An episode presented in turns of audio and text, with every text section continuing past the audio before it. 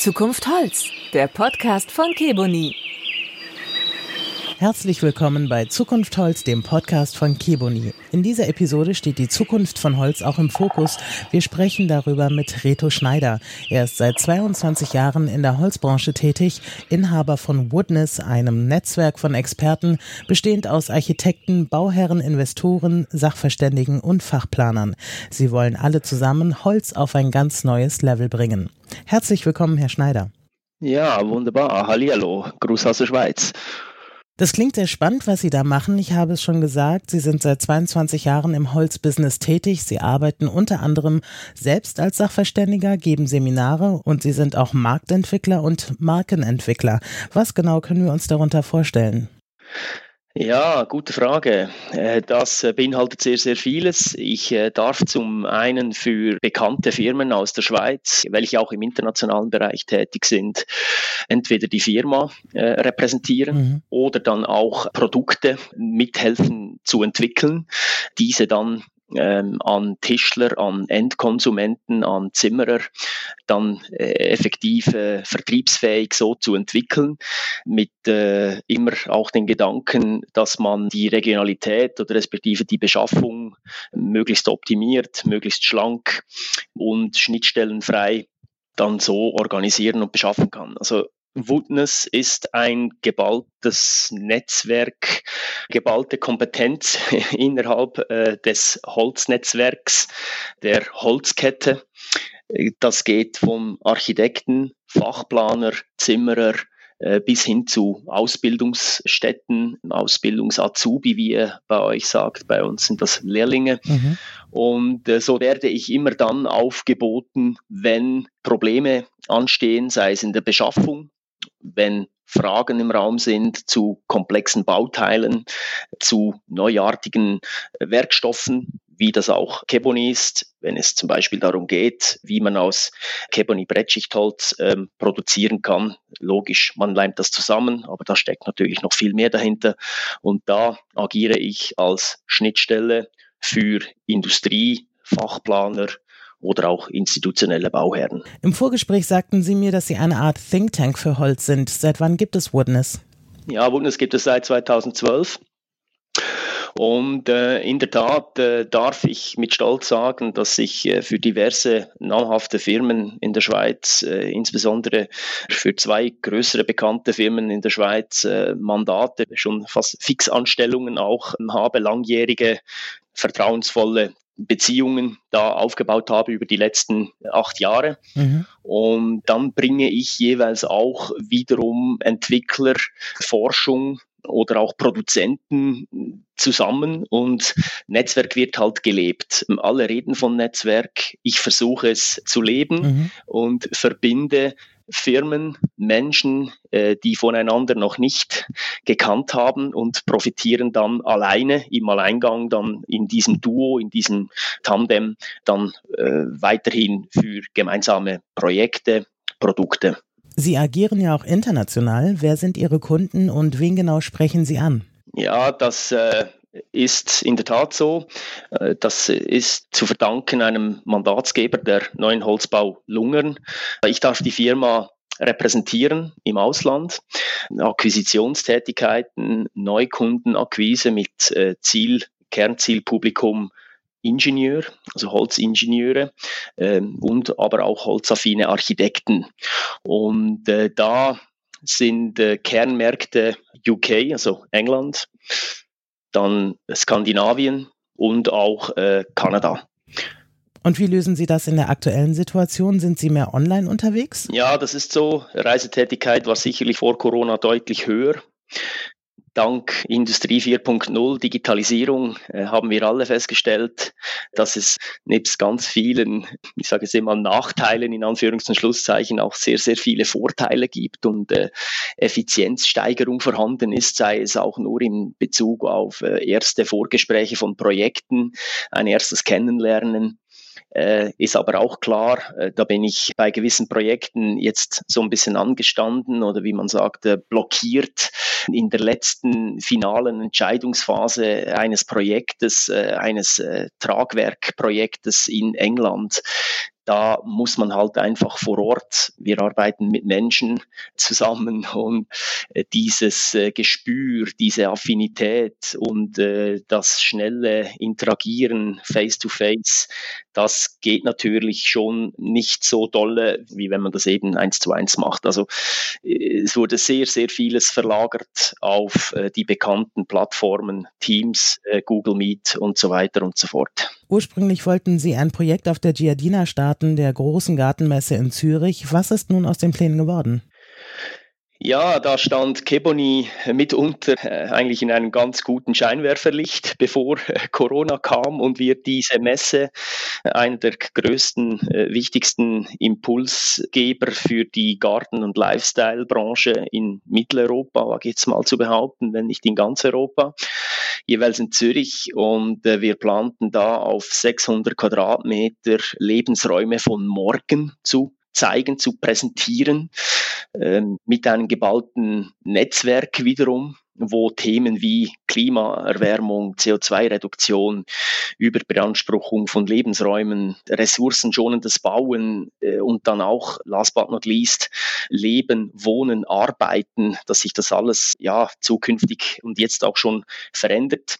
Dieses Großprojekt mit 30 bekannten Firmen aus äh, dem europäischen Raum, mehrheitlich aus der Schweiz mhm. und aber auch unter anderem mit dem Vertriebspartner von Keboni, mit der Balterschwiler AG aus der Schweiz, haben wir eigentlich geplant, die Terrassenbeläge, sämtliche Holzbeläge äh, im Garten, Lifestyle-Bereich mit Keboni umzusetzen und auch äh, Fassadenelemente. Nun, dass Corona kam, äh, hat uns ähm, auch auf dem falschen Fuß erwischt. Nebst großen äh, Investitionen, die getätigt worden sind, da war unser großes Glück, in Anführungs- und Schlusszeichen, dass wir äh, so geplant und gebaut haben, dass die Elemente, die Exponate, die Gebäude mehrheitlich ein Leben danach haben. Also sprich, ähm, diese Holzmodule, die da äh, gewesen gestanden hätten. Die haben wir für ein Motelprojekt in der Schweiz sozusagen vorproduzieren lassen.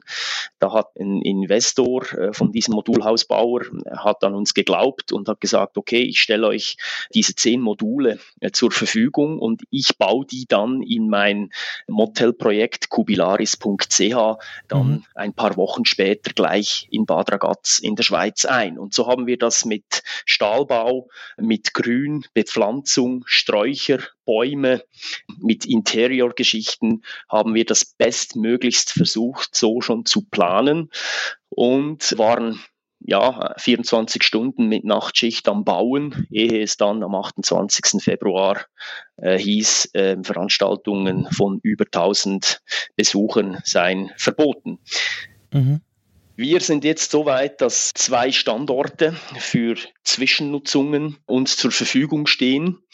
Wir mit den Behörden, vor allem in der Stadt Zürich, äh, Kanton Zürich, so ein bisschen im Ballungszentrum der Schweiz, dass wir dort auf äh, einer Brache und auf einem neuen Siedlungsentwicklungsfeld zwei Optionen haben, dass wir eigentlich die ganze Inszenierung, die wir auf diesen 600 Quadratmeter geplant haben, dass wir all diese Themen ja, der Bevölkerung dann auch im öffentlichen Raum präsentieren können. Also heißt, wir attraktivieren stillgelegte Baufelder oder Brachen, wo Projekte in zwei, drei oder vier Jahren dann darauf äh, entstehen, dass eine Zwischennutzung, eine sinnvolle Zwischennutzung da ist. Und äh, mit dieser modularen Bauweise und all diesen Eigenheiten von The Visionaries, so nennt sich äh, der Verein, wo wir da gegründet haben, dass wir das Konzept von Urban Nature, äh, dass wir das effektiv der Bevölkerung zeigen können, dass das heute alles geht, sei es Digitalisierung erlebbar machen, sei es Vertical Urban Farming, bis hin zu Bauen mit Holz. Und wir werden, so Corona es will, und wir das alles mit dem Baueingabeprozedere und der Bewilligungsphase, wenn das alles klappt, werden wir noch in diesem Jahr, sprich im Spätherbst, dann ein Rollout haben. Mhm. Das äh, kann man sicherlich verfolgen auf thevisionaries.ch, wo wir dann so zu einer Art Pilgerort werden. Wir wollen Architekten, Bauherren, institutionellen Bauherren, dem privaten Bauherr von nebenan.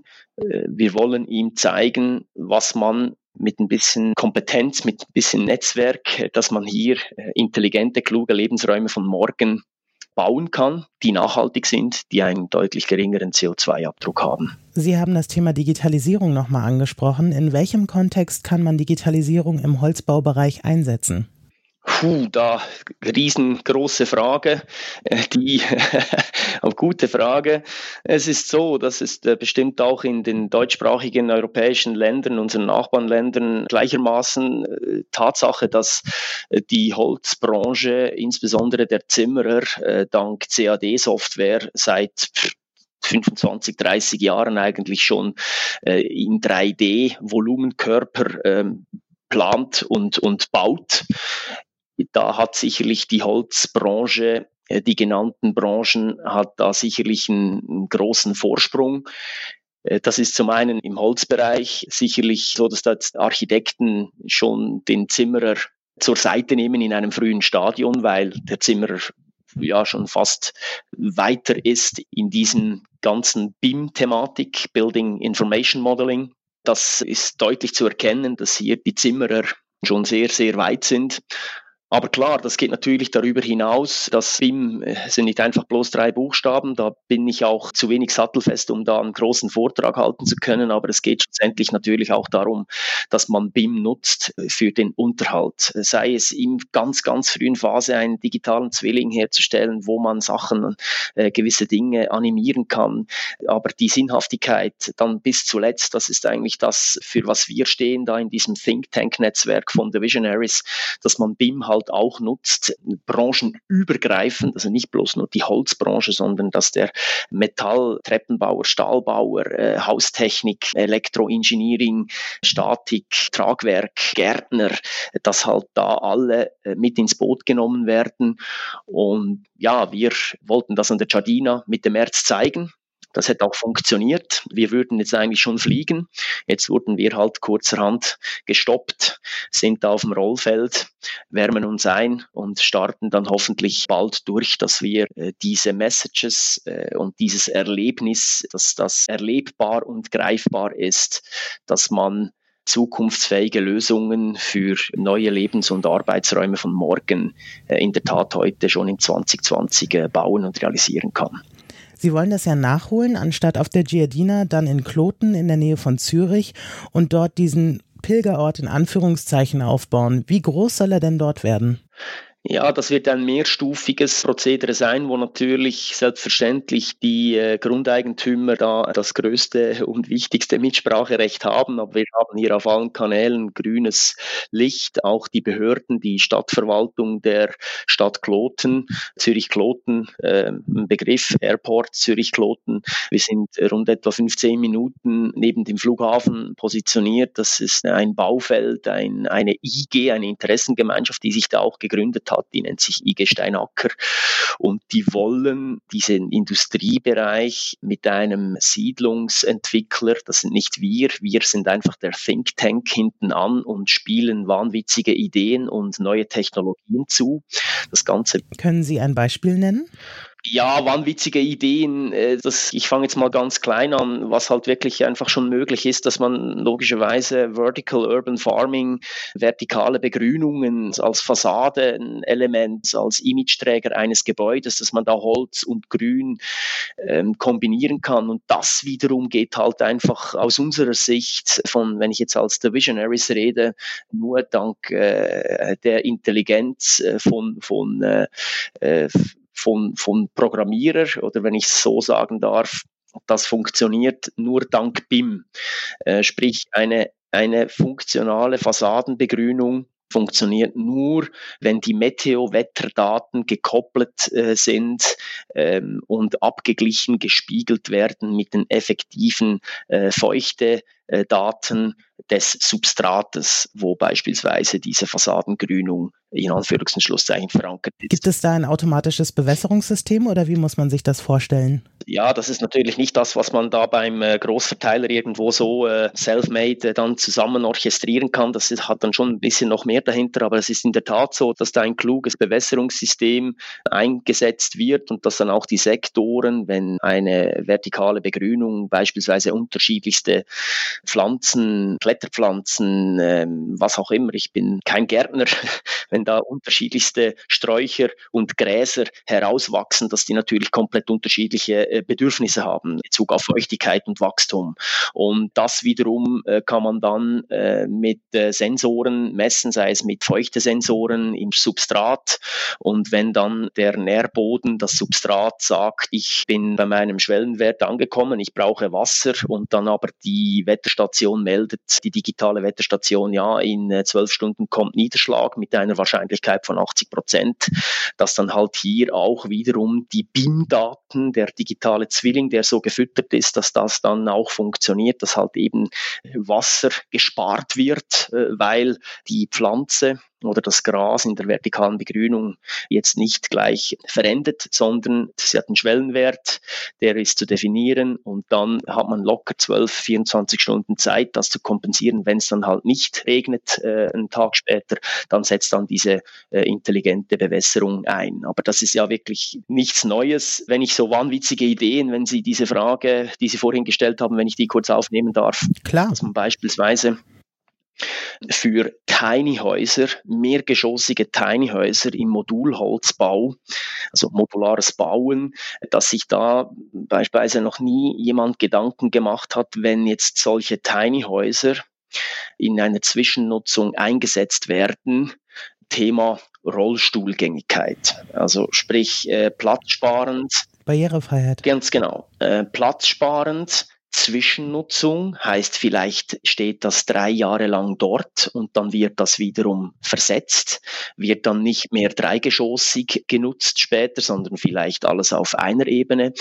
Aber diese Thematik äh, mehrgeschossiges Bauen mit Holzmodulen für die Zwischennutzung, ich wiederhole, das ist ganz wichtig für die Zwischennutzung, dass äh, wir mit einem äh, bekannten Lifthersteller, äh, Rollstuhl, Lift, Treppenlift-Hersteller aus der Schweiz äh, da uns innerhalb unseres Think Tanks so organisiert haben, dass wir eigentlich die Aufgabenstellung folgende war. Wir brauchen einen mobilen, hundertprozentig sicheren Treppenlift, Rollstuhlgängigen Lift, der vertikal geht und nicht einfach an der Treppe sich hochschlängelt, ah. sondern wie man es kennt, äh, wenn man in ein Hochhaus reingeht und den Lift betätigt und dann in den dritten Stock will, dass die ähm, jene Menschen, die äh, eine Gehbehinderung haben oder die einen Rollstuhl benötigen, dass die dann in der Tat auch diese Zwischennutzungen, sei das Coworking Spaces, seien das äh, Kantinen oder was auch immer, dass die das auch nutzen können. Und das ist sowas, wo sich eigentlich noch nie jemand darüber Gedanken gemacht hat, ähm, dass im Thema Zwischennutzung modulares Bauen mit CO2 optimierte Lösungen, intelligente Lösungen, dass da natürlich dann die Erschließung durch den Menschen oder dass äh, die Nutzung dann auch gewährt ist, auch für jene Menschen, die eine körperliche Beeinträchtigung haben. Mhm. So sprengen wir dann immer auch wieder ähm, neue Themen auf, die vorhin noch gar nie im Raum gestanden sind, weil im festen Bestand bauen ist das heute Daily Business. Äh, da wird zum Glück äh, normativ geregelt und mit Verbänden, die dann auch Einfluss nehmen, wird dann solche Menschen äh, mit Gehbehinderungen gedacht. Aber in der Zwischennutzung von so Tiny Häusern da denkt niemand daran. Und das ist jetzt einfach nur so ein kleines Beispiel, äh, das dann wieder ungemein ein hohes Learning innerhalb des Netzwerks ergibt. Bei der Überschrift Ihrer Projekte schwingt immer so ein bisschen das Wort Smart mit. Es scheint, als würde alles immer ein Stück weiter gedacht werden. Ist das die Zukunft von Holz und wie man es künftig einsetzen kann? Ja, ganz klar ganz klar, äh, eindeutig der riesen, riesengroße Vorteil vom Werkstoff Holz ist, äh, dass er zum einen äh, einfach so abgedroschenes Wort nachhaltig vor unserer Haustüre wächst, äh, CO2-neutraler, einziger nachwachsender Baustoff der Welt. Mhm. Die Fertigungsstraßen von den Zimmereien, mehrheitlich in den Alpenländern, ist wirklich weltweit international führend, dass dieser Vorfertigungsgrad, sei es äh, auf der planerischen Seite, dank äh, CAD, dank 3D, äh, BIM, dass dann das mit den entsprechenden computergesteuerten Maschinen, Abbundanlagen und so weiter und so fort, dass dort so ein hoher Vorfertigungsgrad generiert werden kann, der sicherlich in der Vor- Phase leicht teurer wird, aber dann das alles Entscheidende, das schneller gebaut werden kann. In der Straße, äh, im, im Quartier, in der Stadt, dass die Straßen, die Lärmemissionen, die Behinderungen durch den Verkehr, Baustellenverkehr, dass das alles viel, viel, viel schneller von dann geht und mhm. Äh, das Teure beim Bauen ist die Installationszeit auf der Baustelle und, und Leerläufe auf der Baustelle. Und da sehen wir, ich mit meinem Netzwerk, ich mit meinem Gefäß Woodness ganz klar, nebst vielen, vielen anderen Vorteilen, die der Werkstoff Holz mit sich bringt, die Ressource Holz mit sich bringt, äh, dass das, äh, das Holz, Holz gehört die Zukunft, ja. Haben Sie das Gefühl, dass Holz als Werkstoff noch zu sehr unterschätzt wird? Ja, ganz klar. Kann ich wirklich ganz klar so beantworten. Ich spreche jetzt hier aber nur für die Schweiz, weil ich logisch habe ich dann und wann immer, immer wieder regelmäßig mit äh, internationalen Architekturbüros zu tun. Mhm. Aber ich kann das äh, viel besser und äh, realer beurteilen, wie die Situation in der Schweiz aussieht in Bezug auf Fachplaner, Architekten. Die äh, Architekten, ich stelle das eindeutig fest, das ist jetzt keine ähm, repräsentative Umfrage gewesen, die ich da ins Leben gerufen habe, doch äh, die Anzahl an Architekturbüros, die bis jetzt immer auch aufgrund der Ausbildung Stahl, Glas, Beton und Holz vielleicht mal als Accessoire, als ähm, akzentuiert, äh, sei es im, im Boden, Parkett, äh, auch vielleicht immer mehr ein bisschen an der Fassade, mhm. dass da Architekten, die traditionellerweise die letzten eins, zwei, drei Jahrzehnte dem konventionellen Baustil Häuser, Siedlungen gebaut haben, dass die immer mehr Interesse haben äh, am Werkstoff Holz und an der Vorfertigung, am Holzsystembau, am Modularbauweise. Ja, schlicht und einfach, äh, da sind noch sehr viele Chancen, Türen und Tore offen. Und wir innerhalb der Holzkette müssen den Architekten da Unterstützung bieten, mhm. müssen ihnen aber auch die Grenzen aufzeigen hat natürlich auch zur Folge, dass sich gewisse Planungsschritte gewisse Planungsprozesse, die jetzt jahrzehntelang gleich äh, gehandelt worden sind in der Architekturgilde, sich jetzt natürlich über den Haufen werfen, bisschen grob formuliert, aber dass natürlich die ganze Ausführungsplanung halt einfach schon von damals halt einfach heute schon sehr viel früher stattfinden muss, dass man diese Benefits, äh, die sich dann auch im Preis und in der Rendite widerspiegeln, dass das dann alles funktioniert, ist die ganze Branche äh, gefordert und wir in der Holzkette Seite müssen den Fachplanern, den Architekten da äh, sicherlich in den nächsten ein, zwei Jahrzehnten partnerschaftlich zur Seite stehen. Das heißt, Sie müssen immer noch Lobbyarbeit für Holz machen? Ja, ganz klar. Äh, das stelle ich fest, wenn ich ein, mit einem Partnerbetrieb, mit einem Produzenten oder ein Fachanlass äh, von einem Verband ein, ein Event organisiere, wo wir ausschließlich Fachplaner, Architekten einladen, dann zeigen wir denen oder ich ihnen den, die, die ganze Holzkette. Also wir gehen in den Wald, äh, wir gehen in ein Sägewerk oder wir zeigen das alles sehr komprimiert vor Ort mit einer mobilen Säge. Und durch dieses Arbeiten dann mit Holz und wenn noch ein bisschen äh, Motorsäge und, und ja, jeder, jeder äh, Mensch auf der Welt kann mit dem was anfangen, wenn er sieht, äh, hey, da wird gewerkelt, da wird, da wird gearbeitet und was kann daraus entstehen. Da muss man jetzt nicht mal per se Keboni in den Vordergrund stellen. Äh, logisch äh, modifiziertes, super Produkt mit einer Top-Performance, aber grundsätzlich den Werkstoff Holz bei den Fachplanern äh, attraktiver machen, Lobbyarbeit betreiben, auch innerhalb der Verbände. Das erachte ich als sehr wichtigen Schritt, um hier noch mehr mit Holz bauen zu können zukünftig und vor allem, dass wir schneller diese Klimaziele erreichen, weil es wäre alles aufgetischt, es wäre alles vorhanden. Es fehlen diese Netzwerke und es fehlt zum Teil auch das Wissen über den Werkstoff Holz. Ja. Sie haben gerade Klimaziele angesprochen. Corona mal außen vor gelassen. Haben sich Fridays for Future und die ganzen Klimaproteste ausgewirkt auf den Absatz oder das Interesse an Holz als Werkstoff? Ja, sehr spannend, sehr spannend, gute Frage. Auch wiederum hier für die Schweiz repräsentativ. Es ist vom Fachhändler, Holzproduzenten, Hobelwerk bis hin zum Leimholzhersteller oder eben zum Tischler in einer total abgelegenen Ecke der Schweiz äh, höre ich mehrheitlich ganz klar, dass hier mehr nach Holz gefragt wurde. Sicherlich aber eben nicht jetzt nur per se wegen Corona, sondern das hat sich ja in den letzten Jahren aufgebaut, diese Sensibilisierung, diese Klimaprobleme, mhm. sei das auch mit Greta Thunberg, was auch immer, das können viele schon nicht mehr hören, aber äh, jetzt, jetzt, jetzt ist noch Corona dazugekommen und hat Herrn und Frau Schweizer gezeigt, dass sie sich zu Hause organisieren, dass sie sich zu Hause sehr herausfordernd auch neu organisieren müssen und dass sie aber zu Hause mehr Zeit verbringen in ihrem eigenen Heim, in ihren eigenen vier Wänden. Reiseeinschränkungen sind Tatsache, werden die nächsten Wochen und Monate, ich hoffe nur Monate, auch noch so rigoros bleiben. Und das hat dann ganz klar zur Folge gehabt, dass beispielsweise viel mehr Terrassendecks auch mit Keboni, viel mehr Palisaden, Carports, Überdachungen, Erweiterungsbauten, Nachverdichtungen, mhm. das ist eindeutig, eindeutig. Ganz klar gibt es auch gewisse Betriebe, die die hat es auf dem falschen Fuß erwischt, weil sie sich äh, auf andere Bereiche, seien sie im Zulieferbereich für Bijouterie, Ladenbauer, Bijouteriebereiche äh, oder auch äh, äh Flugzeug, äh, Hangar, Hallen, Zimmereibetriebe, die Flugzeughallen bauen oder was auch immer.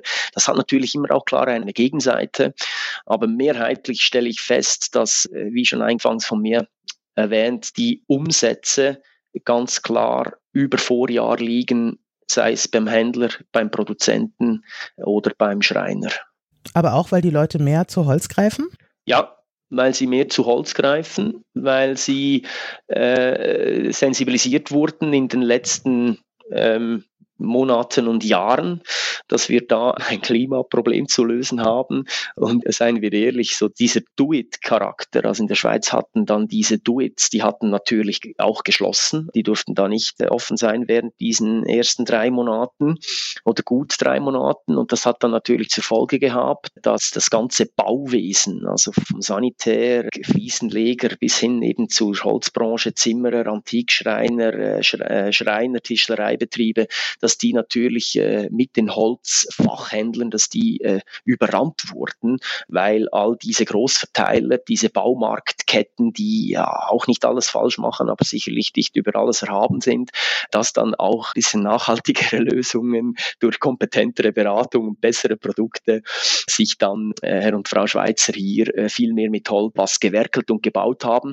Und Holz lässt es dann halt auch zu, dass man zumindest im Terrassenbereich ein bisschen Grundkenntnissen Gießen und einem guten Tischler oder Zimmerer als Partner, dass man da mithelfen kann, mit dem Werkstoff Holz sich was zu bauen und rumzusägen. Und das hat sicherlich eine eindeutige Zunahme mit sich gebracht, diese Corona-Phase. Sie haben ja auch erzählt, das finde ich ganz spannend, dass Sie eine Art Keboni-Zirkel geplant hatten. Was können wir uns denn darunter vorstellen? Ja, ganz genau, ganz genau. Das entstand eigentlich durch ein Think Tank Brainstorming mit dem Vertriebspartner der Schweiz von Keboni, mit der Balterschwiler AG, dass man, sei es so ein, ein Wissenstransfer so immer einmal im Jahr trifft. Das wurde natürlich selbstverständlich schon mit den bestehenden äh, Handwerkern, die Keboni verbaut haben. Die wurden auch selbst von Keboni international wurden die jeweils äh, eingeladen für Führungen oder Weiterbildungskurse. Aber es war eigentlich das Ziel, dass wir an der Giardina, in dieser Gartenmesse, wo eben nicht hat stattfinden können.